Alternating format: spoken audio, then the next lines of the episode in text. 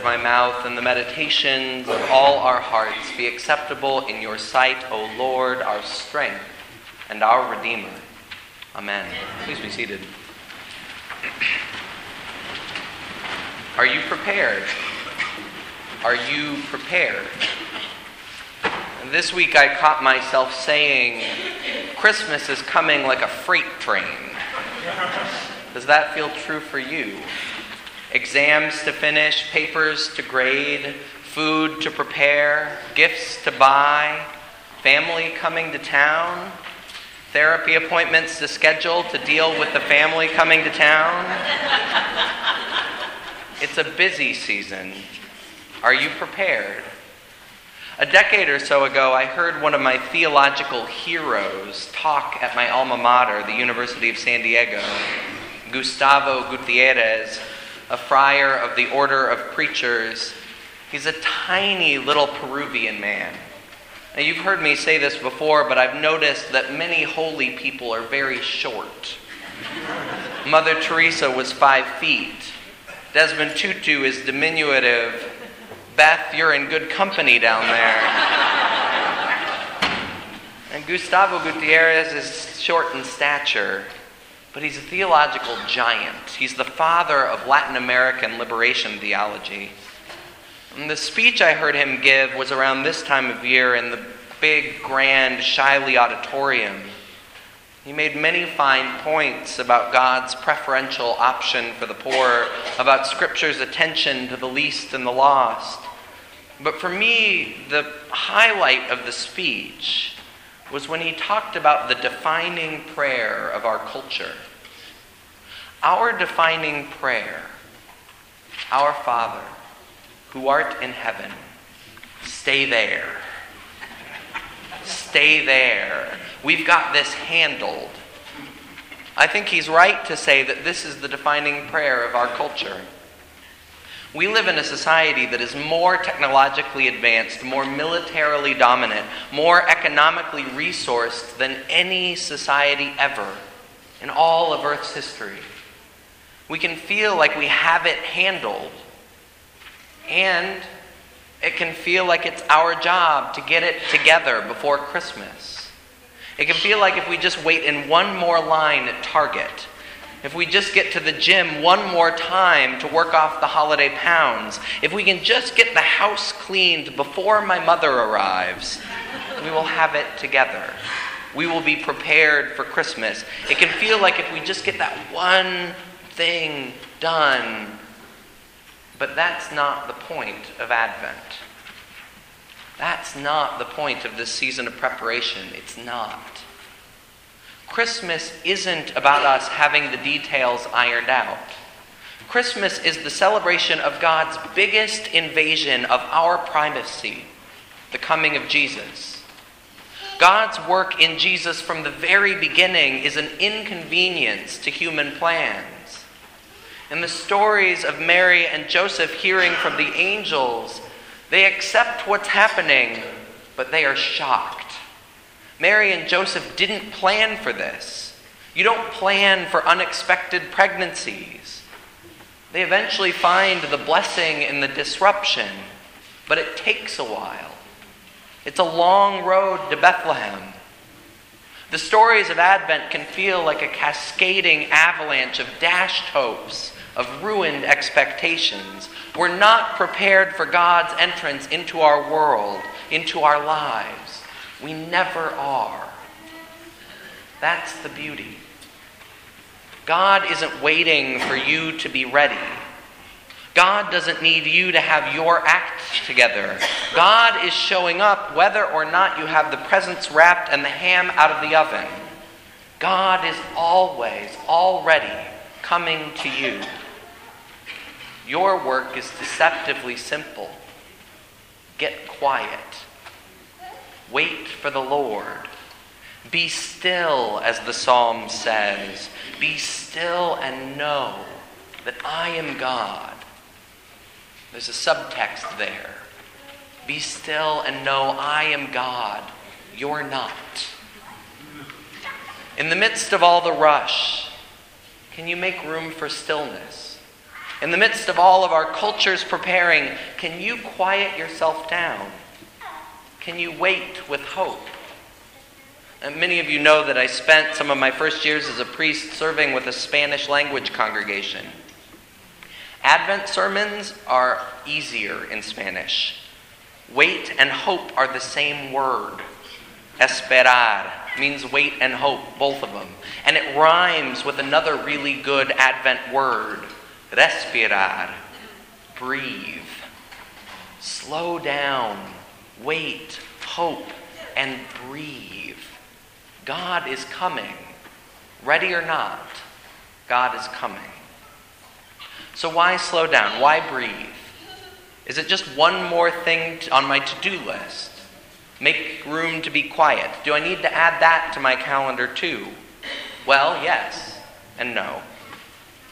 As he worked for liberation in El Salvador among the poor, an interviewer once asked Archbishop Oscar Romero how he made time for his rumored hour of prayer that he spent each day. They said, Archbishop, you're so busy. You have so much work to do. There's so much injustice, so much violence. How do you find the time? He said, Yes. On the busy days, I need two hours. And we're not all saintly archbishops. Two hours, even an hour, it's a high standard. Maybe start with five minutes, work your way to 20, then give me a call. You'll be ahead of me at that point. The point of the story isn't the amount of time, it's the practice of taking time. Romero realized that to be fully present to his people, to live into the calling God was inviting him toward, he needed the quiet time. To be his best self, he needed space to reflect and to listen, to slow down and just be with God. In Advent, it can feel like the stakes are high. Family members have expectations about what is served at dinner. Kids have expectations about what gifts they'll have under the tree. Let it go. That's not where the stakes really are. Too often in life, we let unimportant expectations set us up for emotional letdowns. Let it go. What if we came together this holiday season with no expectations? What would that Christmas gathering look like? What if we let go of our small expectations and looked at the larger stakes, the real stakes? Advent is a season of prophets. Isaiah, for two weeks, has been speaking about this vision of God's kingdom wolves lying down with lambs, fools not getting lost. He puts forth this incredible vision of God's reign as a place of safety, of strength, of health. Jesus tells John the Baptist followers to relate to their leader the story of the blind seeing, the dead being raised, the poor having good news brought to them. The prophets remind us that the stakes are higher than working Christmas lights. The stakes are high, but we often use the wrong measuring sticks. God's vision is one of health, of wholeness, of justice for all creation. God's vision for humanity is not some picture postcard of snowflakes and a family gathered around a table with a goose. In God's vision, we're all vegetarians anyway. Check Isaiah last week. The lion was eating grass like an ox. God would have us involved in the building of God's reign. In John's Gospel, chapter 10, Jesus says, I came that you might have life and have it abundantly. I came that you might have life. He uses the plural you, which our presiding bishop, who comes from North Carolina, translates as all y'all. Jesus came. God came into our world to bring health and wholeness and justice to everyone, to the whole planet, no exceptions. The central image in Isaiah's prophecy today is of the desert blooming. Now, I know that most of you grew up here in the Midwest. And this is a place that doesn't lack for water, which means that we also don't lack for vegetation. All year round, something is growing, something is blooming. Let me tell you, my sinuses know.